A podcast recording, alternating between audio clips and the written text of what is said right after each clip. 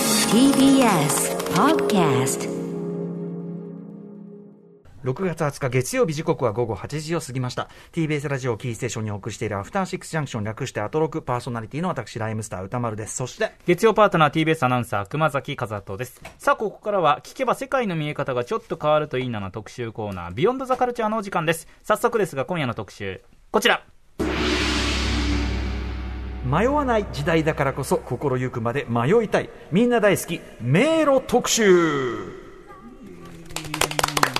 待ってました待ちまった。ね、皆さん、ま、迷いたいってなんだって思われるかもしれませんけども、まあでもね、あの、今もう何でもかんでもね、あの、いろんなこと調べられちゃうだけに、ちゃんと迷うという経験。実はないかもしれないし、便利になりすぎてるなりすぎてる、隙間がなさすぎる、迷う瞬間のあの感覚味わいたいという方いっぱいいるんじゃないでしょうか。ということで今回の企画は、紙に書いた迷路から、えー遊園地にある巨大迷路、実際に歩く迷路まで、迷いを楽しむ、生粋の迷路ファン、いわゆるマヨラー、私初めてこれね、あのマヨネーズのマヨラーじゃなくて、そうですねうん迷う方のマヨラーの、えーであります、月曜ディレクター、またまた登場、保坂あかりさんの肝入り企画です。保坂さんよろしくお願いしよまろしすくお。願いしお願まいす。し大活躍ですね。いやい保坂さんマヨラーっていうのは、あの、古川さんがつけてくださ先っ生作家古川光さんでがも、作ったナイス、ナイスネーミングた。でとてすね。もありがとうございま迷す。迷いたいんですね。迷いたい。もう力強く言いま言いしたま したね。ありがとうございます。えー、ということでですね、まあ、なぜこの企画にね、こういうふうになったかと言いますと、えっ、と、先月、えー、26日木曜、まあ、その企画のプレゼンウォーズやりましたね。はいはいえーで、まあ、その際に、あの、先ほどのアピールの行方なんかもやってたから、はいそうですその際に、えー、まあ、他になんか企画とかないのってね、迷路好きなんですよ、つって。で、迷路いいじゃん、迷路。面白い。あえーありー、がとつうっごてざいます。迷路の特集やろうよって、早速ね、実現となりました。こんは。ない早くに。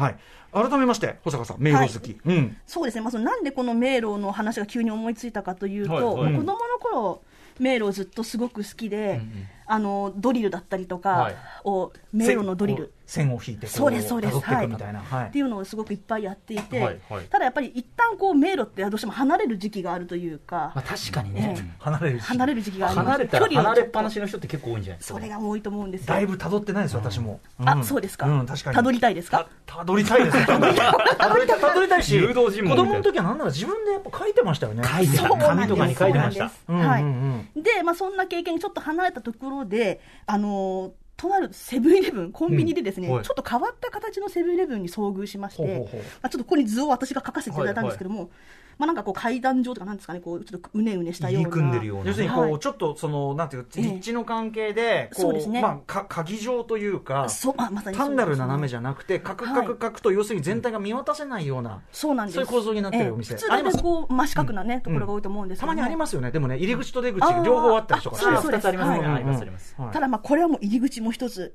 まあ、ちょっと非常に変わった形で、ここに入った時に、なんだこれはなんかこのもう迷路の、うんあの時好きだった迷路の追体験がこれできるじゃないかと思うぐらい、ほう一瞬その迷った時にあこれこれこれこの感じっていう、んはい、あこのこうやってこう見回したわけですねそうですへいいですすねカメラがぐーっと回ったねこの瞬 間ねぐーっとね回り出したうんうんうんはいありがとうございますはいそうですね、その追体験があって、あのまあ、こういう思いがけない追体験の企画はどうですかっていう中で、迷路を例で出したんですうが、んうんまあ、それがこのような形になりまして、うん変化したことに強いに感謝しております。いやいやいや楽しみにしております企画になりましたありねがとうございます楽しそうはいさあということで、えー今日はどういう形で特集しましょうか今日はメールもうをあある方の々うん私が全部進行していきうわまありがす。とうございます いや肝入りでいや肝入ぜり企ひ画ぜでひすそれが一番いい、うんはいまあ、あのまずざっくりですよ、もうはいざっくりな歴史にちょっとね、迷い込んでみたりとか、うんあとリスナーの皆さんからこうたくさん迷路の思い出いただいてますので、はいまあ、それをみんなで共有したうり、んメールも来てるんですねありがとうございます、うんそういうことです。ありがとうございますはい、あとはもう、やっぱ昨今、迷路業界もこう手を変え、品を変えですね、やっぱりあのこちらを迷わせてくるようなシステムもありますので、最新のものをです、ね、新しい歌丸さんにへーはいラミさんの皆さんにこうちょっとご提案できればと思っております。楽しみですはい。はいただその私別に迷路制作のプロではないので、うんあとまあ離れた時期ももちろんありますので、 離れた時期まあそういう中でやっぱり非常にあの強力な助っ人であり、まあやっぱりその迷路ファンの間ではこの憧れの存在の方にですへね、今日はもうはい熱烈オファーをさせていただきまうしんうてん来ていただいたんですけども、はいあのシリーズ累計300万部を超えるという迷路作家の香川源太郎さんです。よろしくお願いしあまーす。どうも、はじめまして、香川です。いらっしゃいませよろしくお願いいたしますありがとうございます。迷香路から川のさんありがとうございます愛のプロうんはいさあということでじゃあ香川源太郎さんプロフィールご紹介をしておきましょうか、はいいやーお越しの香川源太郎さんです1959年愛媛県の松山市号出身です中学時代から城マニアである香川さんは日本史そして日本画に興味を持ちまして武蔵野美術大学に進学されます、卒業後は東京宝塚劇場に勤務し舞台背景や大道具の絵を担当、はい退社後は歴史交渉のイラストレーターとして切手のデザインをされたり日本史の教科書にも数々の作品を提供されてきました、はい。そして2005年から迷路絵本シリーズを PHP 研究所から出版、うん戦国時代や自然遺産宇宙を舞台にしたイラストに迷路と隠し絵を加えた遊んで学べる迷路絵本は非常に人気でこれがシリーズ累計300万部を超える大ヒットとなっております、メあーりがルとうをございますはい。ということで、そうはいどういうものなのかちょっとお持ちいただいてええそうですねもうぜひぜひ。はい。まあ、これ、例えば、恐竜の迷路っていううんうん本なんですけ結構ど、こう大きいサイズ大のきめの絵本そうサそイうズでですね。はすね、い絵本ですね。で、まあ、中開けるほうほとう、こういうふうに迷路になってるんだけども、実は迷路が、こうね、ゴールがあるんですけども、迷路自体がこう展示を回るような。そうですねうんうん。そんなふうに、こう、やっぱり、そこに実際こういうものがあるように書くと。これちょっと自然の中が迷路になってるんですね、そういう今そういうことですね。えー、ここう要うやってするにここうやってこうやっうて迷路をたどっていくうちにやっぱりそういういろんな恐竜いるところを見て回る、だからなんていうのアトラクションとか博物館とかそういう感じそ。うえいう面白いこれ普通にやりたいですよねではいあいやでありがとうござい一枚のま絵とすし。ても素敵じゃないですはか。い素敵私これからお子さんさらに大きくなってくる人が一緒にこれ楽しあむりだなめちゃめちゃいいんじゃない教育的にも素晴らしいし、見てても楽しいし、美あしいしの。実はねこれ恐竜一つ一つの形は専門家に監修をいただいてるんです、はいはいだから結構修正なんかも入ってる、最先端のねあのそうそうそう恐竜の形なんかありますもんね、はいそれぞれね恐竜の勉強えーにもなる。恐竜の勉勉強強にもなって、る迷路にもと当然なってる。これは恐竜の迷路これちょっと実は、今お持ちいたあだいて実は原画を持ってきたんですけどわー、弦がすげえ恐竜がいて、そしてこのコースが迷路になってるんですこれかは何で描かれてるんですかこれはねあのアクリルでまだ色をつけてるんですけど、はいまあ本当に手書きなんですよ綺麗その最初のあのこれ、うん設計とかっていうか、はいはいこれあれですよねあのなんか想像するに城マニアでいらっしゃったってことだから、あーはいはいなんかお城のこうなんていうのかなこう石垣があってあれうんお城も結構入り組んでるじゃないですか、そうあなのんたですよどり着けないようにそうなんですよやっぱそういうのがベースになってるはい実はね、僕お城マニアになったきっかけっていうのは、はいあの姫路城がん迷路になってるっていうのを、あああああだから、あの、実はね、城マニアの前に、やっぱり僕も迷路好きの少年だったの。あなるほどねなるほど。で、迷路で迷って、おも面白いなと思ってるうちに、うんうんお城に出会って、お城も迷路じゃないかって言っうんて、うんうんおお城マニアになったんですけど迷ね。路きっかけの城マニアう。んすごいですね、うんうんあのこれ下書きというかこれ、これ下書きです。設計図というかねそうです、そうです、そうそうですね。へーすげえかわいいもうめちゃめちゃよくないこれいそうなんです。しかもこれあのあれですよね。あの迷路として道をたどるだけじゃなくて隠し絵みたいにちょっといろいろそうなんです要素があるんですよ隠し絵隠し絵、例えばね、うんこれ海の新中しいなんで海すのけ中、どに迷路ができているこの中にティラノがいるんです。ティラノサウルステがいィラる。ノサウルスが隠れて、あわあかったその下の半分のところ横っちょにこれティラノのはい形はいはいすごい隠し絵になってる。へでえこういうとこのサンゴにも、あいる細かく見てもいる、いるでしょ本当やばはいサンゴだと思ってたら、ちゃんと俯瞰してみると恐竜の形になっていするご。いですよでね。こういう波の中にもいたりと波かねの中の白い部分がはい恐竜になっている。だからはい二度三度美味しいですね迷路としても楽まあしめそるうし、そういう感じなんです、はいアハ体験がやばいわそしてやっぱ単純にやっぱ絵として僕すごい好きですありがとうございますすごくうん美しいし、可愛いし、あとなんか奥行きがあって、やっぱ空間感があるから、うんなんかすごくこう、引き込まれます、香川さんの絵っそうですよてね。ああ嬉しいですねそう言っていただけるとね上がるわはいか缶缶が好きなんで、うんなんかその缶缶もある意味こう巡ってくって道はいがあって、そのこはういでは入いり組んだところにいろんなものがあってっていう、なんかその缶巡り感覚というかアトラクション感というか、それがすごい見て見てるだけで楽なしい。るいほど。やさすがさすが一流迷路作家いやいやいやいやシリーズ累計300万部。香川さんはこれご自身迷路、迷路が好きからその姫路城を経ての城マニアということで、うんうんあのうん迷路好きだなっていう意識は結構小さい時からあったんですかああったんですよところが、まあ、やっぱりね、歴史もののイラストレーターになってしばらくは迷路から離れてたんやでっぱすその時期があったんだ。 出た出た迷路から離れ離れる時期 離れる離れる時期があるあるあるみたいな やっぱそうなんですね、迷路好ときこのろ皆さがあの自分の子供がね生まれて、はいはい子供が5歳ぐらいのところに迷路にはまった時期があったやんっでぱすりよ子供好きなんだ、うんあほんで、あの、まあ、最初はね、あの、本の迷路をいろいろ、やっぱり ドドリルみたいなやつをやってたんだけど、はい、お父さんイラストレーターやってんだったら、お父さん書いてよってあー贅沢、うんうん言われて、あーおお、そうかとか言って、でじゃあちょっと書いてやろうかなんて言って、はい、一番最初に書いた、うんもあ当時迷路迷路とじゃあ実際書いた迷路があるんですまあ一番最初はこんな、こんな単純なやつをあー、木木のところの葉っぱの部分が迷路まあ書いたんですね。でそのイチゴにたどり着けるかそうそうそうなそうみたいなはい、で、これだけでもすごい喜んだんです。うう、んで、調子に乗って、よし、もっとすごいの書いてやるぜうんうんうんうんって言って、えー、かわいいこれも今度はこれを書いてやったうわ。ーちょっとまたグレードをましてますこれ何島ですか島の迷路になってるんですそうそうですかねもういきなり作品化してますよね,、 ね今の作品ねまあへ実際これはちょっとね、絵の具を使って書いてやった、もうだいぶ古くなってますけどね。ーへー素晴びっらしいくりしちゃう子供こんなのいや作っ本当ですよねお父さんがで作っおてこ子れさんだったさららに喜んで喜んだんですよ。うんうんめちゃめちゃ喜んだすんで、げーで、それを見て、あ、迷路って永遠に尽きない遊びなんだなと。あーどの世代にでも、こう、必ずね、うんうんうん子供の頃に迷路にはまる時期あるんだう、んみたいなことを思って、よし、うわーじゃあ今度ん、今度仕事が途切れたら、迷路絵本作ってプレゼンしようあーっていうふうに思ったんですよ。はいはいで、実際に、うんあの、迷路の絵本を作ったのは、それからね、7、8年経ってからなんですけど、うんうんうん歴史門の仕事がちょっとね、あの、うんブームが、あの、ブーム的にちょっと途切れそうな時があっうんはいては、うんうんその時に頑張って、あの、見本を作って、へー出版社に売り込みに行きました。い出版社の反応は最初どうだったんですかやー、すごいねって言ってくれたんだけど、うんあの、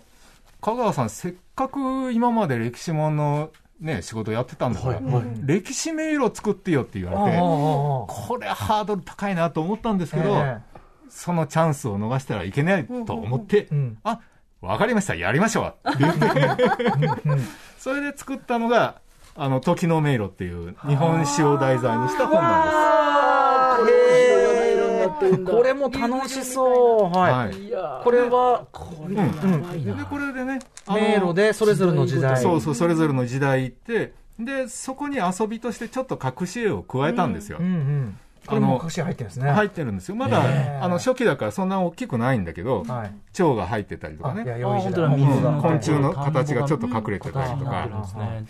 それから、まあ、いろんな、そういうのがあるんです時け代ごど、とに追ってるんだ。ね、でもその迷路の中にその時代、うんその時代のこう町っていうか集そう落そうそうの成り立ちみたいのがそうですね。これはなんか、まあ、鎌倉時代とかね。いはい、はい。ええで勉強にもなるし、まあ、まあ、ちょっと、ちょっとそういう勉強にもなるように作ったんですけはいど、はいいいなこまあ、れ。これが、あの、おかげさまでありがたくヒットしましてう、ん で、シリーズを作ることになったと。すごいね、はいついこの間この番組でも絵本特集やりましあたあ非常にはいはね、絵本が非常に盛んだけど、その中のさらにこう迷路ジャンルを開拓されたわけですよ、まだあ、からねそうね。完全にまあそれはでもそうだと思います。あまり他に迷路の、を扱う専門のほ本ってはい、書店に行ってもなくて、んそうなんですよね。やっりぱりそういうあの香川さんのすごく目引きますし、うんあのパズル通信といってパズル系のものって結構あるんです。こうやって特集さはれいたはりいとか。はいはいでもこれもあのいろんな数読とか、うんあのある中で迷路は一個しか載ってなか数ったり読するんキーですよワねークロスワードとかあるけども、はへ迷え路は一個しか載ってなかったりとかっていうところで、そうなんですよ。だからまさに今日はちょっと香川さん、その今のね、日本の迷路シーンの最前線を走られる、そうですありがとうございます。はい。本当に。いやいやいや。あ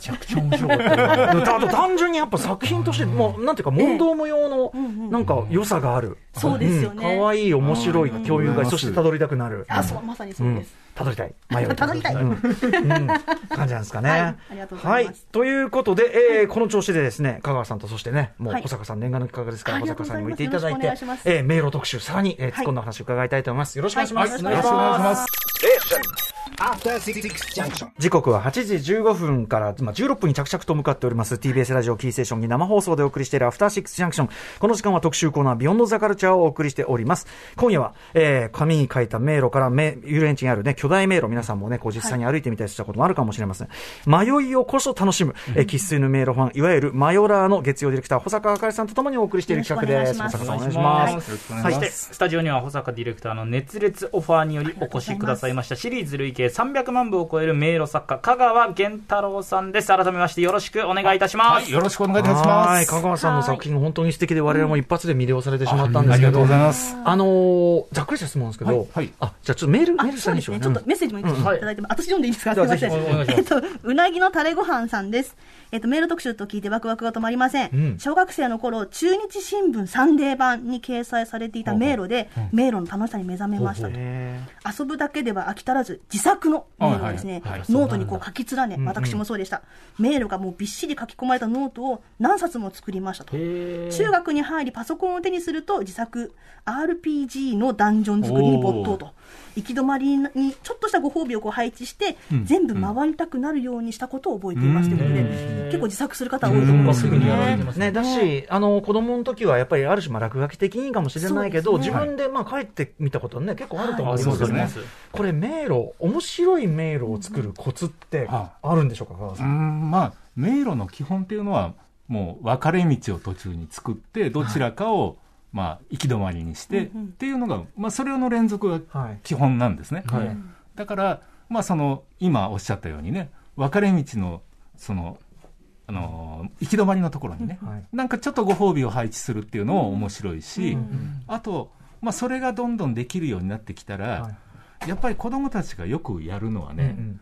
ちょっと仕掛けを作る作りたい。仕掛け、うん仕掛け。例えば子供のこれ実際子供が書いた迷路なんですけどおー小学校1年生の子うんがえー、すげえ。書いた迷路なんだけうどんすごく簡単なんだけど仕掛けがあるんですほうほう。ここにハンマーがあって、えこのハンマーを手に入れていけば、この扉が壊せるよってあーなるほどい実うね際ゲームとかすでごいね、ゲーム感覚うんはいはいなんと、へえ。そういうふうにあのちょっとしたねアイテムをやっぱり組み合わせるとかね、えーこれお子さんが書いたっていうかなんか、まどあれなんですかね。これはあの、まあ、お付き合いのあるね小学校から送ってくれたやつなんだけかど、わいい。いろんなのがあります。うわすごいこれはこれはうさぎでうす。さぎさんのそうですね。迷路うさぎの形の迷路とかね。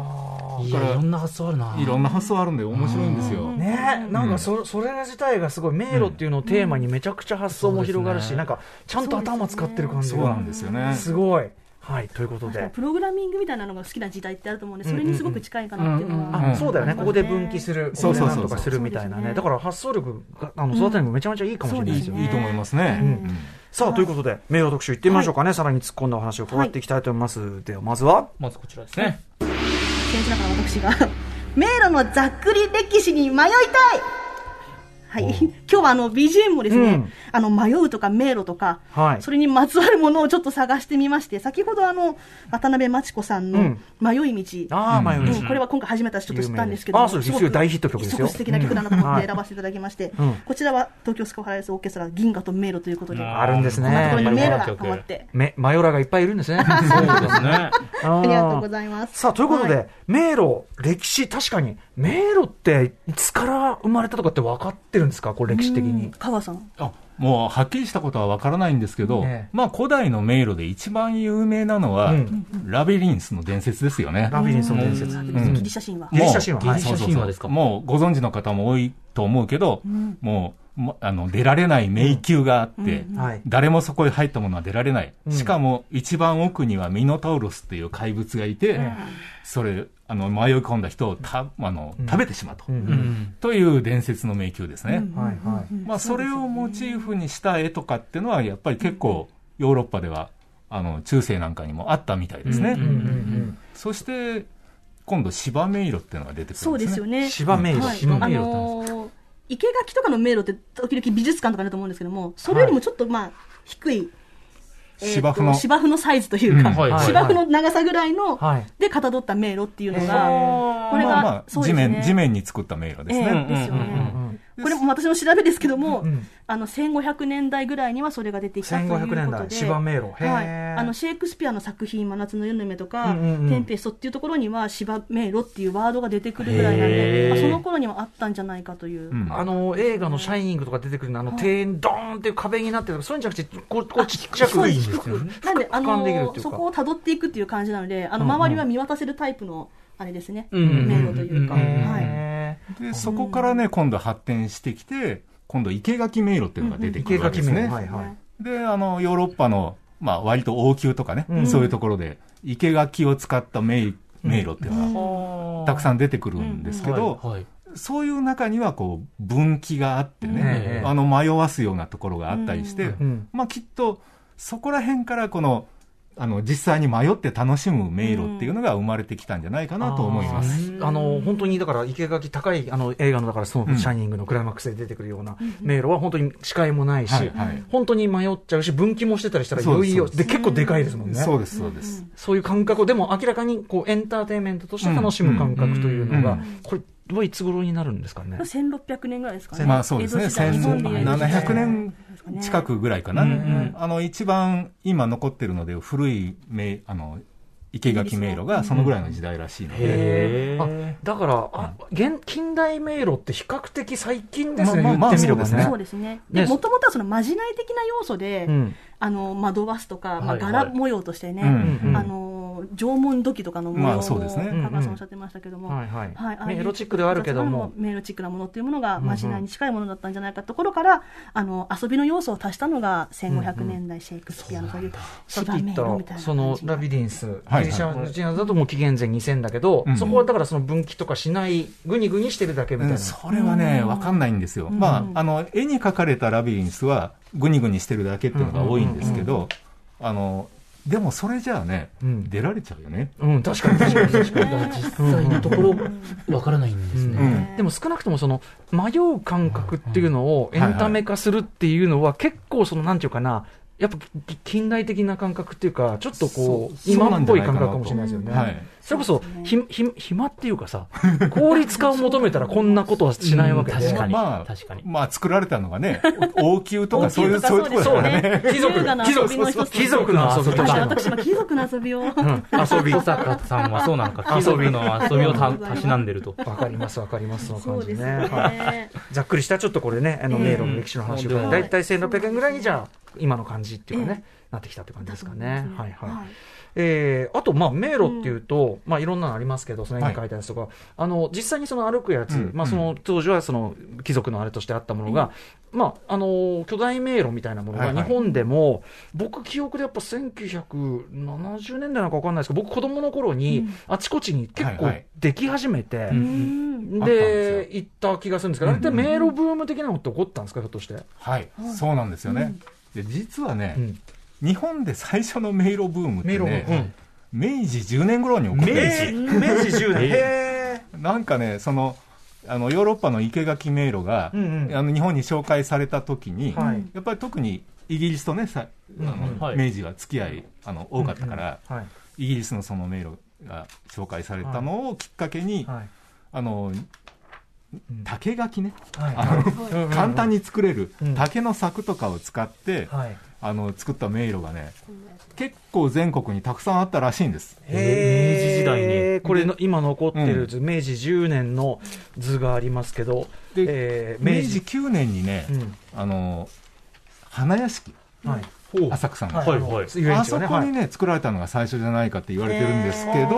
もうちょっとそれはよくわかんない。うんうんちょっとちょっと紛れちゃってるけど、うんでもまあ明治うん。 10年代に、まあはい。ユニバーバサルーッとね、ブームになって、で、割と短く、 短いブームでうんうんなくなったっぽいんですけど、でもなんか当時大阪には60個ぐらいあったってそうらしいんですよねえー、60個の大ブームって結構な数ですねようんでちゃんとお金を取ってですそようね。そうそう。まあ、そんなに高くはなかったんでしょうけど、うんうんうんうんあの、ちょっと簡単に楽しめるアトラクションとして、うんあの、各地にあったらしいんです。えーこれあの竹垣の迷路ねその明治10年のやつこう図が出てますけど、はいはい竹垣だから結構向こうが見えるんだけ ど見えるんだけどでもやっぱ線がいっぱいあるから多分ここに立つと結構わけわかんなくなるうんかもかもしれない うんなんか見通せる分難しそうな感じですよね。結構これクラクラする感覚を味わえたかあーやってみたくなりました。もうん迷えた迷よかったよかっえたでたす迷えた迷えた迷えたそうなんですよね。とか、今これね、うんえっと、なんかいただいた図だと、あの、そういう、いわゆるこう、絵に描いた紙迷図路です図ねの迷路みたいなものも、ものも新聞とかそにうねですよねこれもねもうすでに出始めたみたいですね。うん新聞とか。なるほどでね。そういう、まあ、明治の迷路ブームから、うんまたちょっと時代が飛んで、はい今、ね、あのそう歌です丸さんがおっしゃったよう80年代とかなに、起きた。あ80年代になるんですかのまあ、あのどうやらね、一番ブームになったのは80年代後半らしいんですけうんあ、ど、そうなんだ。全国に巨大迷路が作られた、ううんんうんなんか僕もなんかそのうっすらした記憶でどこそことか言えないんだけど70年代こう末ぐらいからにあちこちになんかできて連れてってもらったような気が、はいはい後楽園のなんか催し物みたいのでもなんかあった気があって感じ後楽園、うんあのま多さに分ねあったんじゃないですか、うん後楽園球場の、うん要は東京ドームができた、あえっととん東京ドームができて、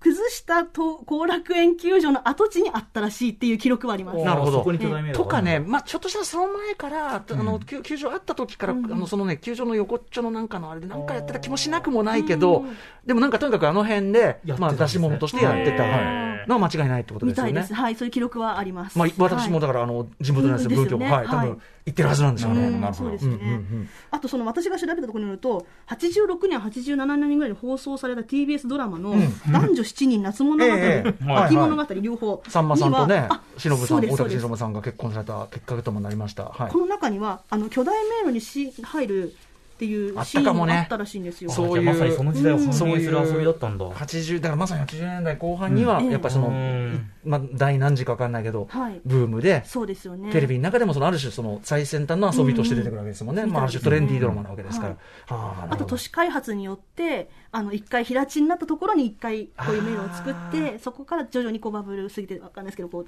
ビルができてい確っかたにみたいな感じそうかうん一旦お題お題はさらちにして回ちょっと この後建てますよってとこでちょっとつなぎにはなんいかイベントやるわつなぎ目の確かにつなぎだってただねあのそうですよ建ねてができ比較的これ安価にできるってこともあるんですかそうねですね、あの移動式のそういう立体迷路もね、そうですよねあえーのあったあ移と動式思いますね、んあうのん2日間限定とかさ、ああそうですよね。そうかだからへーだからさっと作ってさっと撤去できあーるし確かに。しかもそんなさなんか機械仕掛けとかしなくても十分キャッキャ言って楽しんでやがるってそうことなんでだすよか。はい。うんら出れないなんつって出ないねですよ確かね。に確かに。あのメッセージも来ています。はいはいラジオネームおかかさんっていう方も今から30年以上前ってことなので、うん90年代とかですかねでしょうねはい、小学校低学年の頃私は迷路がとても大好きでしたと、うんで父の提案で隣町にある巨大迷路メイズランドで遊びに行こうということでうんうんメイズラン行ったということですね、うんうんはい、各地にやっぱそういう巨大なのがあったっぽいんですねやっぱねそうですねあったみたいですねきっとうんそううんうんうんこれのさだって、えあのなんかうんあの保坂さんが集めていただいはたい、これはあ京都資の、料ですねこれ京都の醍醐ってところにある、うんまあ、昔80年代にあったやつでここはあのゴルフ場と,、うんえー、と迷路を作ったってことなんでだからおと、まあお父さんお父さんはゴルフで遊んでる間、ですねまあ、子子供供はたちはそっちええで迷ってなさい、迷ってなさい、そうですね、だと思いますけど、だから相当広いこの土地を開発、ね、ゴルフ場とだって、迷路まあが巨相大なの当って相当場所必要ですすよね。よね。うんでもこれね今脱出ゲームとかって皆さんやってますけど、はいはいやっぱそそのうなんなですよんていうか出れないとか、うん迷うとか、うんどうするみたいなうんのって、まあ通じてますよねそうですね、まやっさにそうですねぱり謎解きの、まあう簡単なシンプルな謎解きっていそううかでな、すよねそういうことですから脱ね出。ゲームはさらにその要するにあんまり土地取らないで済むっていう意味ではね、さらにさらにそうですね商売としては効率化してるかもしれないけど、そうですねう。ん、面白いですそね。うなんですよね、はいはい迷路そのものはね、なかなかそのシステムとしての進化は、はいもうね、はいあるわけではないということで、そこにいかに付加価値をつければっていうところで、うんうんうん謎解きだったりとか、うんあのーまさに香川さんのこの隠し絵だったりとかってところで、付加価値をつけてきてるっていうのが、うんうんうんうん迷路の楽しみ方の幅を増やしてるんじゃないかなと、今、今でも、あどちらの話も出るかも、はい今でももちろんでもあるんですかね、そうでですねあの実はね、あの巨大迷路って今、またブームが来てる、おーうんうん。あの各地にあるんですよ。あのまあ僕あの豊島園に作られたやつはえね、えもうちょっと豊島園がなくなっちゃったかあら、そうはいはいはいあのなくなったんだけど、でもそれは山形であのまたあ、そうなん復復活してるとかね、えーあのまあ、そういうふうに、すごい本気の行きたいいや、本当に行きすたいですね。実はね、全国各地に今、巨大立体迷路ってあるんですよ。へあのシーパラなんかにうんうもんあるみたいよ。竹島シシーーパパララダダイイススうん近くで行ける。なるほど、なるほど。確かにうねん。それで、あの今の立体迷路が、うんあの当時より進化してるのは、んまず3次元になってる。三次元。うん三次元。つまり、昔の巨大迷路は、うんあくまでひあの2次元。まあ平面ですよね。平平面の上はいはにい地面の上にこうたくさん道があるんだったんだけうんはいはいどはい今のはこう建物が3階、4階建てになってて、上下移動もあるんですよ。うんうんうん確かにちょよっりと難アスレしチくなるのッかク要素みたいな。ああ確かにめっちゃ疲れうそんうでもちょっとや 疲れそう確かにそうですねやってみたいでも確かに、はいうんうんうんで、あうの、ん途中でね、そのロープをちょっとはいはいくぐはるい。ところがあったりとかさ、忍者の気分がそれ味わかえるら、あの、ドアの、ダミーのドアがあってうんうんう、んあの、どれが本当だとかね。ああいいですね。そういうような、やっぱりこう、プラス、あの、お楽しみ要素がうん入ってて、で、まあ、しかもね、うんあの、コースも、初心者コースと、そうですそねの体力コースが用意されてるとか確、かにいろいろとそういうふうに工夫してるみたいですだからね。かつての迷路っていうのはワンパターンでしかこの道がなかったとこうん確ろかをにいろんな楽しみ方をうん提案してくるんですよ、迷路なはるほどえてえ提案してくれ提案るしてくる私たちに だしいろんなこう要素のミックスって実は迷路ってしやすいですよねそれこそおうんうおお化け屋敷要素を入れたあそっうですてねそうそうですはね。いいだろうし出れないよっつってんのもあるだろうしあとそそれこそ謎解きを絡めるとかこういうのはあるんですかあ、あの、あると思いますね。ありますね謎解きを絡めたやつだったりとか、うんなんかそのどういうどういう感じのこあちょっとしばらく行ったことがなくて、うん実体験がなくてごめんなさい、う、まあでもそういうなんかこう謎を解いてやると先に進めるみたいなやつがあったりとか、うんうんと行ってみたいなハイブリッドハイブリッド迷路のうんあれってことですそかうね、ですねはいはいはいはい最新型っていうとどんな感じなんでしょうか、最新最型新ね。型え立体のですかわかんないあめ紙の、迷路うんああ紙の迷路で言うとあの最近はあれですねあのハイブリッド型っていう中で例えば、ごめんなさい用意しなきゃたくさん資料があるんです ね私物メールをたくさん持ってき私まし物たけど、は私物なんですね例えばパズルをこう交えたやつでこの例えば文字をこう紡いでいくことによって迷路状態になるんですかね文字をえどう紡いういことで、こう字が字がランダムにこう散らしてありますけどえなんかいえっろといろ、ねでこれパズルと迷路がセットになってるってそことうでですすかはいはしご迷路って言って例えばこの文字をどうまあ、これ歩はんで、いけばうん。あのあ字になるあのうん言葉になる言葉になるかってことですねなるほどなるほどはいまあ、よくあるパターンでそうすですね。ねこれはうね。んあそうなんだ、うんわわにににから次のところにわに牛うん。えーっとあしあダメだこれ難しいん ですよあー意外と、はいうんうんうんこういうのとかへーそうですね今、うん今僕のこの放送だけ聞いたやつは、こいつバカかって思ってる。難しいですよ。迷路なんでしょうがないんですよしょうがな漢い字んですよ迷路とかね漢字をたどっていくとか はいはいへー迷路としては簡単ですけども、うんうんうんあのこういう文字をつないでいくっていうところにちょっとあとなあ脳トレの要素ですよねなんかそうで最す近ね流行ってるのは本当に、へーこのパズルもそうなんですけどパズルパズル通信ニコリっていうのがあるんですけどもこれもそうですがやっぱりそういうあれですね文字をこう組み合わせたりっていうちょっと脳トレに近いものがやっぱり流行ってるという感じでもありますこれだからハイブリッドな迷路っていうのはいわゆるその迷路もありつつ他の要素とミックスしていろんなパターンができてるってことなんですかそうですね、うんうん。まあ、まさにそうだと思いますね。う。うんうんんはい迷路そのものっていうのはね、まあ、うんもう進化っつってそれうんまがああれだろうからってことで、そうまええあ、あの赤川さんのそのあれみたいに作品化していくか、うんうんとはい、はかい。あの隠し絵を入れるとか、そうですそういうねプ。ラスアルファの要素でそうですねはい何かこう新しいことになってるってことやってる感じですね、でもそのねあの実際に歩くやつとかになると一個出されるだけで結構さ、いや本当結そうです構アトラクション度の高はうんもう、うんなんていうの何倍もって感じじゃうんない、うん普通のだけでも結構出れないとマジ怖い時あるじそゃうないですよね。はい。あれ俺本当に出れない ここがつここが俺の終着駅かなでもそれはあの立体迷路でのお話ですよね。見私たの目場ろそうそうそう合はそのこれ紙の迷路でも、うんあの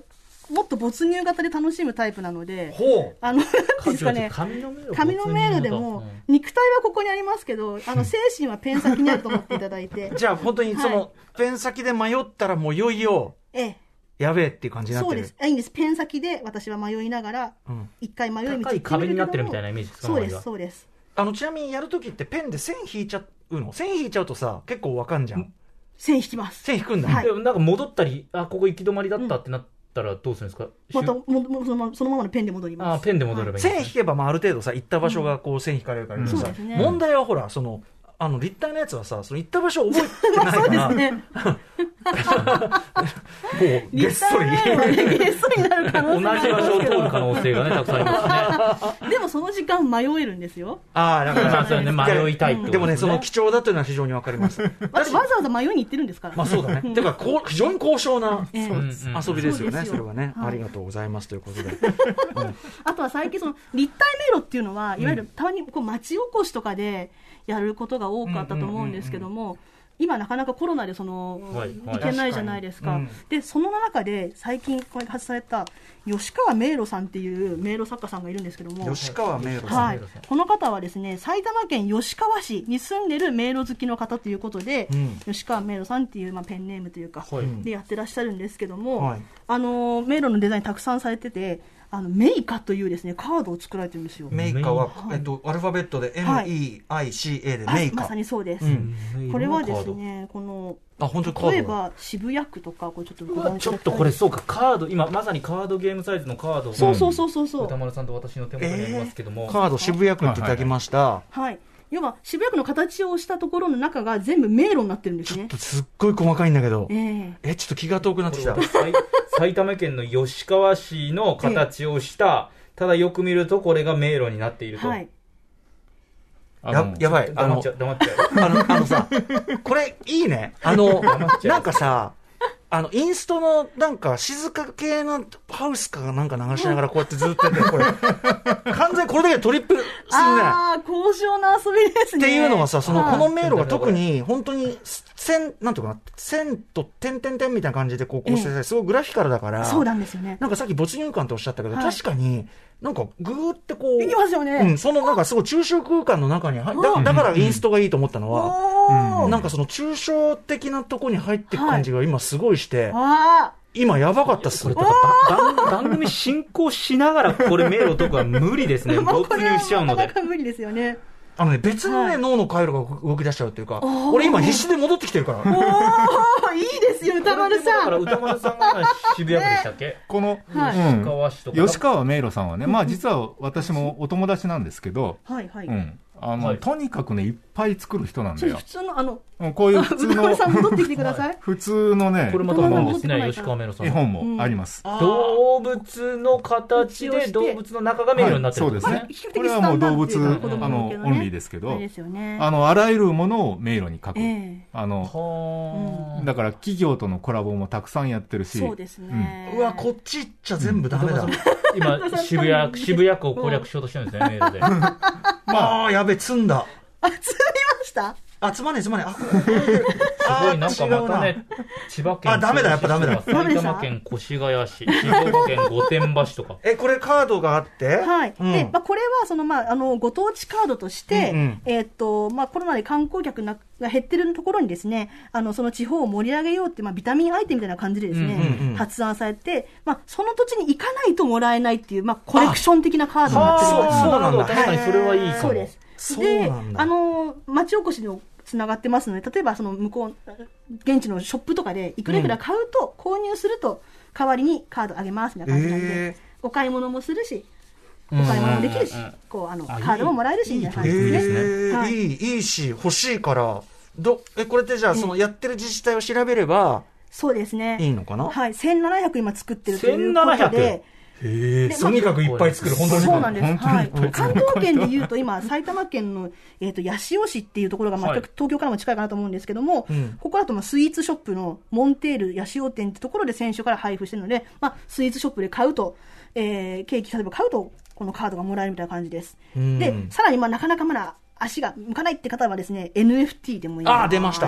ささすが、そうなんですアダムバイ GMO で。まさにそうでございます。うんうんはい。へーなんで、、まあ、地元も買えるし、あと気になるところの、あのー行ってみたいなって思ってる街、うん。プラス迷路、文京区もありますからね。これがないんです。ないんですかちょっと頑張、いや、ちょっと、あの言っておきました。うんねお願いしますとちょっと有力者に、これはもう、吉川迷路さんにちょっとうんお、話しさせていただいて、お願いしますよ。ええ文京区ないとぞ。なんなら千駄木だけでも。千駄木の洗濯形機だけってどういうこと ねえ気になりますよね、その、どの辺で迷わされるのかなみたいな、こう文京区の形で大体想像つきますから、あーそうかそうか確にね、自分が迷って春る日ののあたはりか今な、水道のあたりかなとか、こうね。やっぱ須藤須藤公園で迷っちゃったかみたいなだい ぶだいぶ細かくですそういうのがこうやって、こう話が僕じゃないですか、こういう感じで、まあ、こうやって今、吉川明路さんという方はこの活動をされております。これあのちっちゃいのがいいですねこのねあー本当とでにすかかサイくズだってさ感ですねあの僕なんかもうこうこうやってやんないと さこうやって眼鏡ずらさないともう見えないから肉眼で逆にもうもうダメじゃんいもうダメですかやさっきからねつ一回積んじゃって悔しいのあれっていう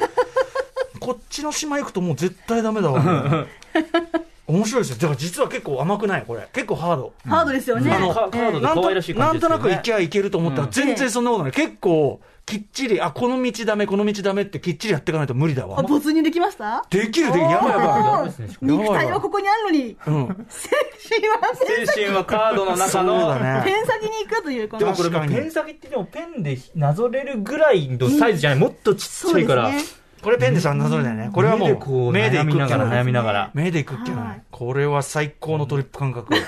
ありがとうございます。没入感があるってやよつでかっすね。たです。しかもそのさ、ご出口とあれがすごい、もう記号でしかし、あの説明的じゃないのがすごいかっこいい。スタイリッシュですよね。星々メカ、あ、あえっとメカじゃないえっとメイカか。メイカです。メイカはいうん。ちょっと検索してまあもメイカらでう調べてしかもメイラさんこういうことやられてちょっるんとですねそのお近くでゲットできるとことか、まさにまあもちろんあの NFT もそう含めて、はいちょっと自分の興味ある地域、ぜひぜひ調べてみてくださいって感じですかね。面白い。ははいい、はい、はい。あともちろん、あの、作ってくださいっていうリクエストもできるそうです。あ、はいその実際とかどうですか、いろんなコラボができるので、いろ吉川さんいろいろやってますのねね、SNS 見ていただけ文ると。京区何やってんだよだって巨大迷路おいやーひお膝元だったのにさ そうですよ確かに東京ドね。ームえのえね、今の後楽園球場の。作りたいです。ねちょっ。とシビックセンターに怒鳴り込ん で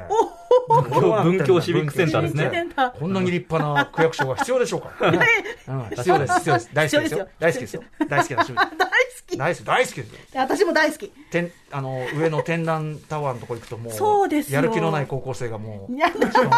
最高ですはい無料で入れますから、そこもね。そうですねブシビックセンタ文京ーシビッに。クセン文タ教ー区、文教区東軍だったんですね、最後のね。はい話が横すぐ迷迷い迷い迷っております、今ね。いや、とんでもなはいいです。はいまあこんなええ迷路を使った新しい動きもはいということそうなんでですすね。ですねあとは、うんああとまあ今後の課題みたいなところってすごく感じるところがあって、はい、迷路の課はい題、。そうですね。私が取材した分なんですけども、うんあのーティガーさんっていう方でですね、あのイラストかイラストレーターのティガーさテんィガーさん迷が路作家のこと迷で路作家の方がいるんですけども、この方にちょっとお話聞いたところによると、あのーこの人はあの平面迷路を描いていらっしゃるんですけども、はいうんこうあまり色が強くてこうカラフルにしちゃうと、うんあのちょっと目に、えー、障害というかがある方がですね解きにくいということで、あまりビビッドだと、うん確かに見た目はかっこいいと思うんですけど、はいはいなんで逆にそのカラーで一回作ったものをあえて白黒にするみたいな形で、あの迷路のバリアフリー化みたいなところを考えてらっしゃるって確いかにう。ある色はねお話見もづらいというようなね見方とかに関してもうんそれもあるしとはかいで白黒でも楽しめるものっていうのは、はい迷路の中でもあるんじゃないかってことで追求されてるというへー逆にねそっかそういうあれもおしゃれでスタイリッシュな感じになりますよね、白黒そだうと。です。ね、はい。う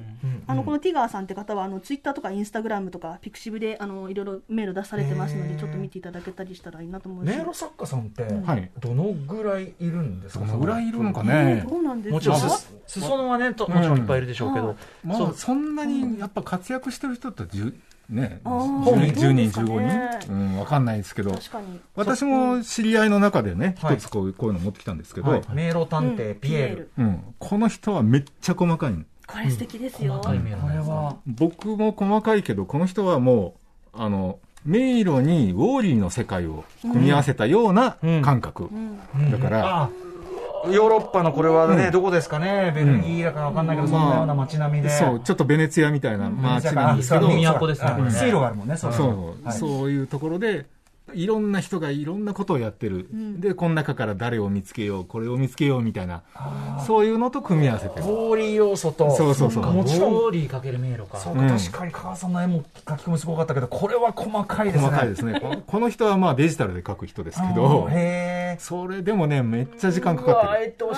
あ押して美しいすごいですね。磨いがあるなうぁんですよね。これはね、舞踏会みたいなやつそうで。ですね何百人あ人のがい絵るんのだ描き方もあれなんですね、なんかあの、なんていうの、ああいう日本の、あの、日本画にあるような、あの、遠近がついてないやつも、が主流かと思ったら、さっきみたいに、あの、武道、はいはい武道館のやつは完全に遠近で。そうですねなんていうの絵絵のやり方もそれぞれなんですね。それです、そうです、そうです。サーキットなのか。まあでも、まあこの人のはとにかく、この逆にカラフルよねうん。何も素敵ですすごく。うんこういうのなんかもね、雰囲気あっていいですよね。うんうん俯瞰して見ることもできるし、ね。これ何この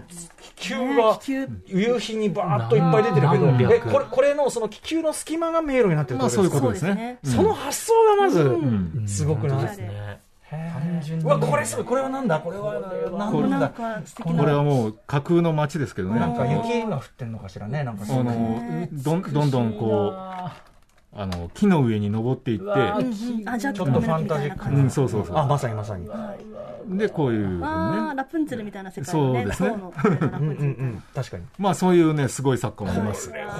これはもう立体も入ってるから、いよいよそう複で雑すですよ。ね。ちょっとハイブリッド。ちょっと騙し絵的な匂いもするような。そうですよね。へー。まあここの作家もねんうんまあすごいんですけど迷路探偵ピエール、これ、作る、書かれた方は、なんていうえのー上垣さんっていかうね神垣さん。うん上垣ひ博文さんっていうの上垣は博文さんあの広島在住広島の在住の。うんイラストレーターえっていうか、んまあもう世界中そうでですよねあちこちで活躍してる、へはい有名な有名迷路作家がいる世界、世界、ちなみに今日日本のね、もちろん香川さんも含めてお話伺ってますけど、世界の迷路作家シーンっていうのはどうなんですかうんまあ、正直私もね詳しくないんですけど、うんうんうんうんあの、あるはある。あるあるはあるんですようね、んうんうんまあこういう今日持ってきた中ではこれなんか翻訳本ですけど、あああまあ、この人も迷路作家なんですよね迷路の秘密エエイドリアンさんかっけえ、うんちょっとスタイリッシュよ。でで自分が設計した迷路なんかもこうやってあーのえ載せたりしてるので、これはうん実際の立体迷路の設計図まあとまあか、とかあとこういう街の中にね、えーこうこういうなんていうかあのな敷石迷路といううかんな、敷石を使って遊べますよと。まあそういうのもデザインしてるみたいですねあ素敵ですねへえ、これいいですね。路って言ってもまあちょっといろんないろんなタイプがあるいろんなのがあるんですね。あーまあ元はね、だってヨーロッパ発なんだかうんらはい明らかにやっぱあるはずですよね。立体まあ迷路逆にね私や上垣さんみたいなこうね絵画的にはいまあ描いてる人ってのはそんなに多くはないかそうだともしれない、へーでもまああの時々絵本としては見ますけどね、うんうんいやでもうんもっとね、そのが広がればなって本当に思います。はい業界全体のね。そうなんですよねねえでも今の子も絶対迷路書いてるはずだよね。そうですよはい教科書の片隅にねそうですよ書かないはずないと思う必ず必ずとは言わないけど、うんかなり迷路を通過する子多いですよそうですよね一度は通られてる人は多いでしょうしね。 12年3年生の頃とかゲーね、ムとか通じて、その迷路的感覚、先ほどもすごくゲーム的感性でね、あの作られてましたけど、お子さんのやつで、はいあのね迷路的な感覚は絶対ゲームとかも出てくるから、そうですねやっぱそれをね、やってみたりするよね、絶対ね。はい、はい迷路不滅なりと。はいメッセージちょっともうちょっとはいはいはいお願いしますえっ、とじゃあたぬきねいりさんという方ですねラジオネーム私が通っていた大学では、なぜか必修科目に巨大迷路がありましたそれをクリアしないと単位がもらえないという謎な仕組みがありえましたクリアって自分で通れ、あのデザインとかじゃなくて、ですね巨大迷路を通ると、なんだそれう。ん、迷路の授業は体育実技の中の一つということでしたね大学です大学ですねちなみに学部は経済学部それ、それ多分あれだよ、あの、なんかその、ら落第生救済策じゃないの、違うのかなあこういう方楽しそうだもけいまど、すいねいね。うんあとはチョエさんって方ですけども、80年代後半の話ですが、えー、と一大観光名所となった山梨県の原宿こと清里、あ、清里はね。避い、暑こ地こに家族で遊びた時に、お化け屋敷迷路ホラー見たこと館あへえ、ホラー見たことか見。という看板を見つけそのネーミングセンスから絶対に怖くなさそうだし話のネタになりそうって確信して行ってみようと思ってゲラゲラ笑いながら行ってみたと、うんですが見当たらないは近辺をかなりぐるぐると回ったんですが何も痕跡もなく、えー徐々に車の中の笑いも消え ていき結局たどり着けずこれぞまさにホラー見たこと か何なのそれなんだとよ。いう大江さんの行った体験なんじゃないのかよ。でもこれも迷路の思い出ということですね、まあ確かまにあまあ確か確かに迷に。路まあその、要するにリアルが迷路、リアルに迷っちゃったってこはいと迷っですちゃもっんたね。その看板に惑わされたんですかうんねっていう感じですかね、まあ、もしかしたらね、あの実際作られてたんだけど看板だけが残っちゃったっていう何なあのの可能性もありますよやっねぱりその、撤去が簡単なのはね、やっぱりね。ああそうですね売りかもしんないからね。でも、ええお化け屋敷とのミックスは、本気になったらこれ地獄のように怖いはずよ。だ って。そうですねあの、一本道のお化け屋敷でさえ、はいあの、さっきの上下感で言うと、ちょっとさ、あの昔の後楽園のやつとかっえて、えちょっと下に下がる下りがあるのよ。あそこで絶望的な気持ちになるのね。もう、いや、これしばらく終わんねえってことじゃん、みたいあーはな。はははそう、だからそこがさらに分岐なんかしてたら、あ嫌でしょ。ー迷いたい怖いう嬉しそうね、本当ね。 ありがとう迷いごたざいいますあ。りがとうございます、はい、えー、まあ、香川さん自身も今後もはいえ迷路そうです作ね家としていろいろやっていきたいって感じですかね。はい、うんまあ今実はねあのまた新しい迷路絵本を作っているんです、はいおはいうんでそれをちょっと今はい貴重な、日はいえ見せていただけるんですまかずは途中段階の原あ画これはこれ、これちょっと口に出してどこまで言っていいのその、ハああもういくらでもー言トっていいトで型、す型はハート型のなんかで、真ん中にお姫様ですかお姫様となんかそうですねいろいろたプリンスがしかもよく見ると、これこっちが手前のところからの通路なんですね、これ実はそうでね。ねしかも、なんだこれ。いまあこれ上下が不思議ちょっとねあの不思議の迷路という隠ねし要するに上も上下が入れ替わってたりするような場所があるなようんかなもう要素が加わりすぎてもううん なんですけど雑、はいこれが今作ってる迷路絵本の一番最後のラストの迷路なんです、へーあの前半の方はもうすでにできてて、おうおうえーっと今いいんですかうんもう色ついてるやつ。例え例えばこれはあの印刷見本ですけどねあーなアんかザラシがまた不思議。岩山ですねこうなんかちょっと待って、それだからちょっと一筋縄にはいかないね、その全体がクジラ風だったり、ちょっと離れてみると違うものに見えて、あとやっぱ遠近感、あのね、うん香川さんの場合、遠近感とか上下感みたいなものをうまく騙し絵としてやっぱうまく使ってそうて、ですねちょっとエッシャー感もあって、はいはいはい、うんそうですねこれなんかは大きなあの狐が隠れてるんですけど、え絵の中にやっこ没入するだけじゃなくて俯瞰し確なかいにとそうですね狐の目ああいたいたいたいたいたいた見えてますああいたいたいたいたいたいたおおというふうにねあのそういう面あの白、いなぁまあ、し真珠迷路とな名付けましたがこう真珠がいるような真珠、あ、真神のね、神のそうそうそう獣はいはいは、い真珠名じゃあちょっとファンタジックな世界かつ、そうそのさっきエッシャーの騙し絵って言いますけど、ちょっとシュールレアリズム感というかうんねは、いその入って。えーでこれがまあ現在制作中で、はえー頑張って今実はもううちに帰るとすぐやらなきゃあいー、けすいないませんん。あですーすいましましたけどえーいけないんですけどこれが、えーとね、夏の間には、うんあの出版されるうわ今年の夏ですかですはいあじゃあもうすぐじゃないちょでっすとかそれもまうた暑いでもすうかもう締め切りがもうかなり迫ってるんですせん。すいません、お忙しい。 ありがとうございまえすえなんですけど、えータイトルはね、難攻不落の迷路南高楽の迷南路高楽の迷路という、あの、ちょっと攻めたタイトルを。ちょっとハードル上げてますもんそうね。そうそうそう、うんうんこれまでよりも難易度が高いぞということをへー売りにしようということでね。じゃはあ、い。香川さんの作品の中でもちょっとネクストレベルというか、はい。そういうことをですね狙っております。加賀さんのホームページ SNS 見てくださるとたくさん作品も案内も載ってますのでぜひチェックしていただけるといいかなと本当思いにます楽しいし、素敵だし、綺麗だし、面す白かったごく引きつけられるし、美しいそして迷路をやることそのものの喜び、今短時間このね、メイカ見ただけで、私入っちゃったんで、かったです素晴らしかったです。はい。というぐらいはい楽しそうであないりぐらが い、とうございました小坂さんが大楽しそうで夢ないがぐらい。叶いましうたん、香川さんもお忙しい中、いやいやありがとうございます。あぜひりがちとょっうごとざいましたじゃあまたその新刊以降とか、今後ともメール特集、パート2、パート3とお世話になってよろしいでしょうか。あとそうだ、おあ知らせとこれ、はいこれ、あの、展覧会も今や、そう三ですね重県でやっておりますので、三重県はい。あえのー原画展やっておりますので、見たい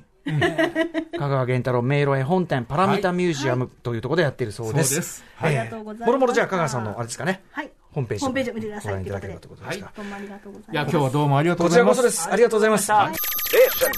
After Six Junction.